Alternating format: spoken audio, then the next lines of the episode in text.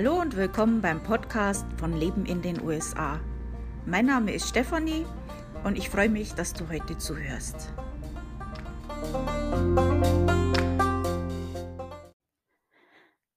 Diese Woche feiert die USA Thanksgiving und ich würde sagen, nach dem Independence Day ist Thanksgiving der wichtigste Feiertag in den USA. Und es ist auch ein Feiertag, den ich sehr genieße und sehr gerne feiere. Also, es gibt was Gutes zum Essen. Man trifft sich, äh, mit Verwandten und, äh, hat einen Grund, dankbar zu sein. Und dann gibt's noch ein langes Wochenende. Was will man denn mehr? Das ist doch perfekt. Ähm, ich habe auch schon mal einen Beitrag und auch einen, äh, Podcast dazu gemacht, wie das hier so abläuft, was die Traditionen sind, was es so zum Essen gibt und so weiter.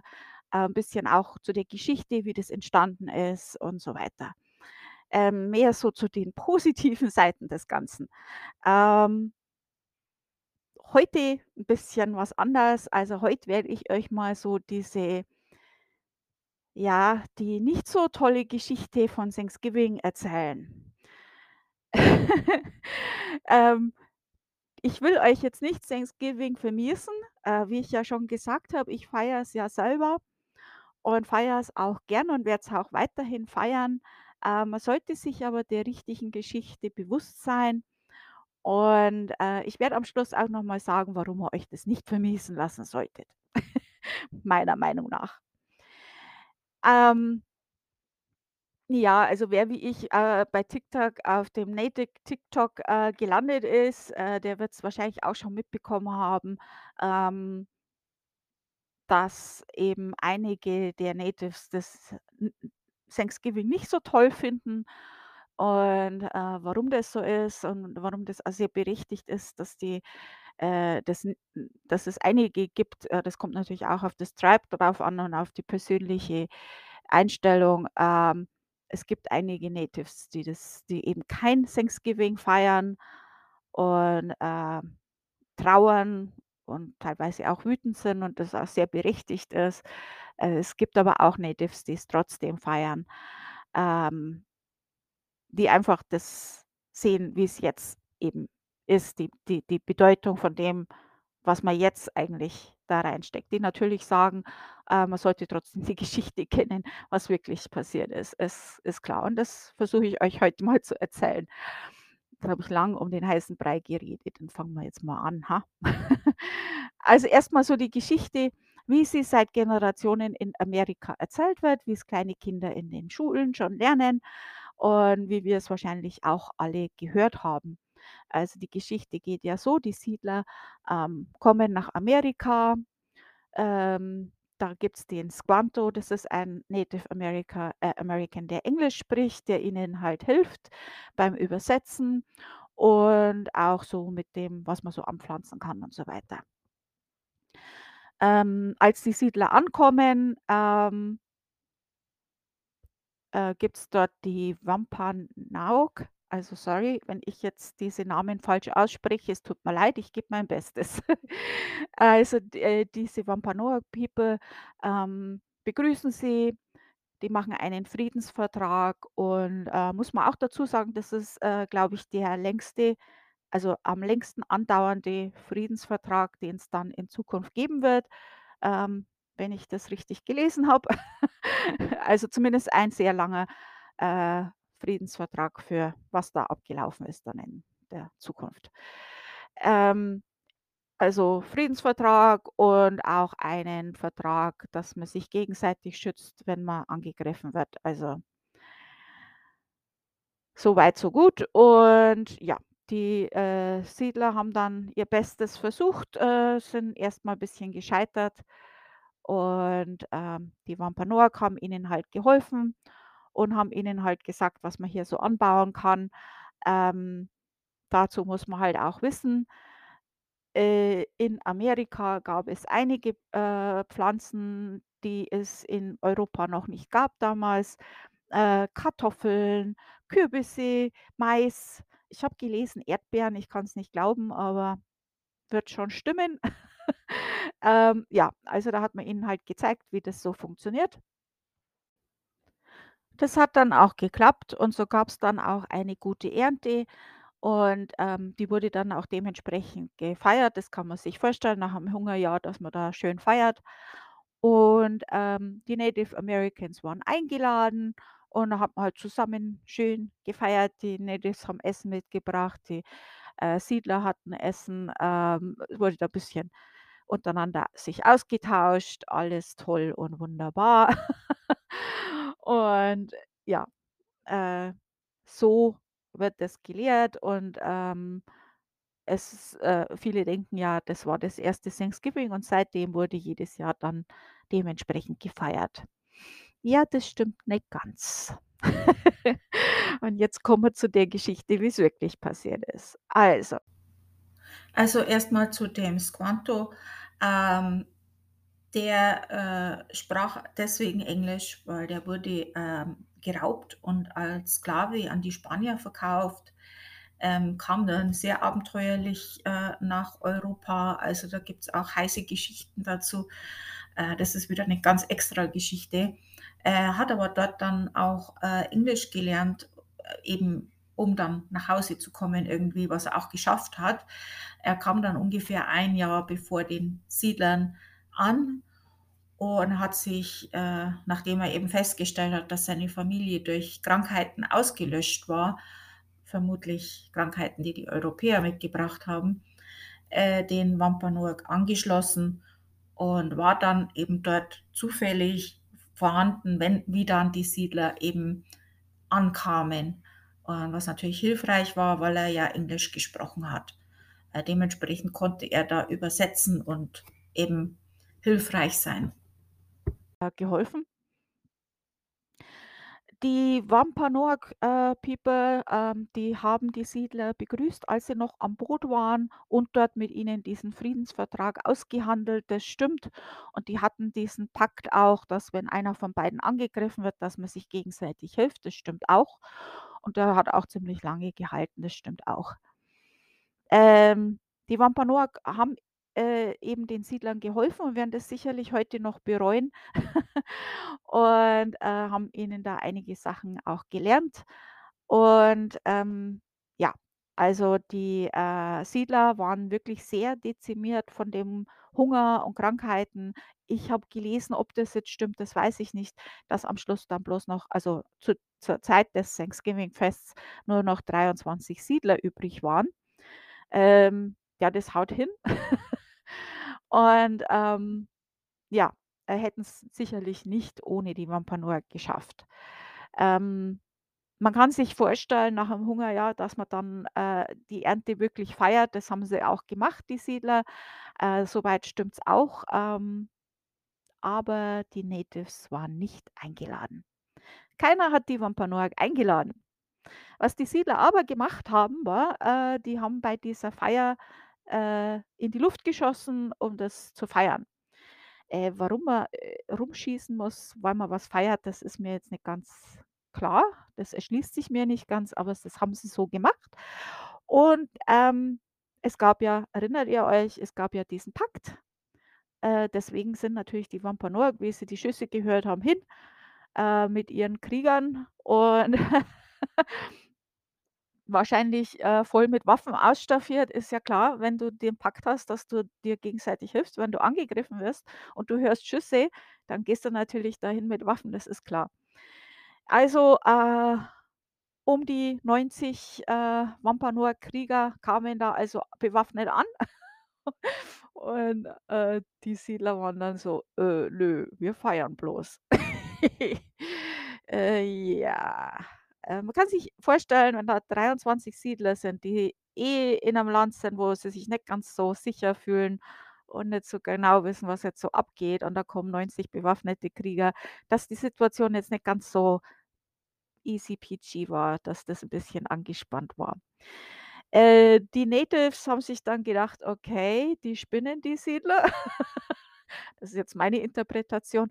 Äh, haben sich dann in der Nähe niedergelassen, äh, bei dem Dorf und haben da ihre Zelte aufgebaut und, äh, haben mal geguckt, was hier so abgeht. Ähm Irgendwann haben sie dann doch alle miteinander gegessen und, äh, die Natives haben halt ihre Jagdbeute mitgebracht und das hat man dann alles zusammen gegessen. Es war auch üblich, dass die Natives einfach so ab und zu mal durchs Dorf gelaufen sind. Ich meine, ist ja ihr Land. Ähm, ja. Ähm, so war das erste Thanksgiving wirklich, ähm, nicht so toll, wie wir's gelernt haben, aber okay.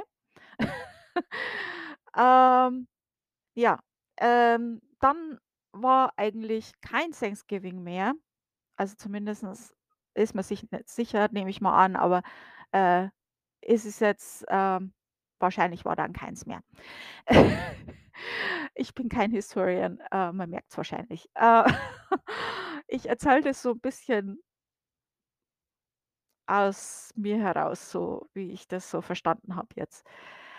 Ähm, 16 Jahre später wurde es dann zur Tradition und der Grund ist nicht der, den wir gelernt haben. Gar nicht. Ein, äh, Siedler wurde tot aufgefunden, der war ermordet worden und natürlich, natürlich, äh hat man gesagt, das waren die Natives, äh, die Pequots.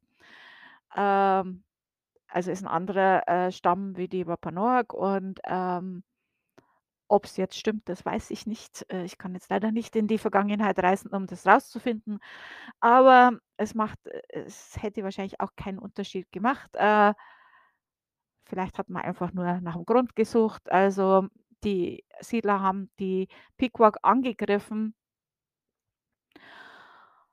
und ein Massaker ausgeübt. Also, ich werde jetzt da auch nicht in die Details gehen, aber die Pequot wurden sehr, sehr dezimiert und, ähm das war nicht schön. Das war nicht das Thanksgiving, was wir jetzt feiern, aber das ist, wie die Tradition dann entstanden ist, weil eben der Gouverneur dann auch gesagt hat, äh, dass man das jetzt dass man diesen Sieg über die Pequot eben feiert und, äh, jedes Jahr, dass das in Zukunft gefeiert werden soll. Und das ist auch schriftlich belegt, das stimmt und ja. Haben viele von uns noch nicht gehört. Äh, ich habe das muss ganz ehrlich sagen, also, ich habe da so 'n bisschen was drüber gehört, äh, aber so, hm aber ich habe es jetzt noch mal nachgelesen. Ja. Ist auch schwer, so was zu finden, komischerweise, aber so ist es halt leider.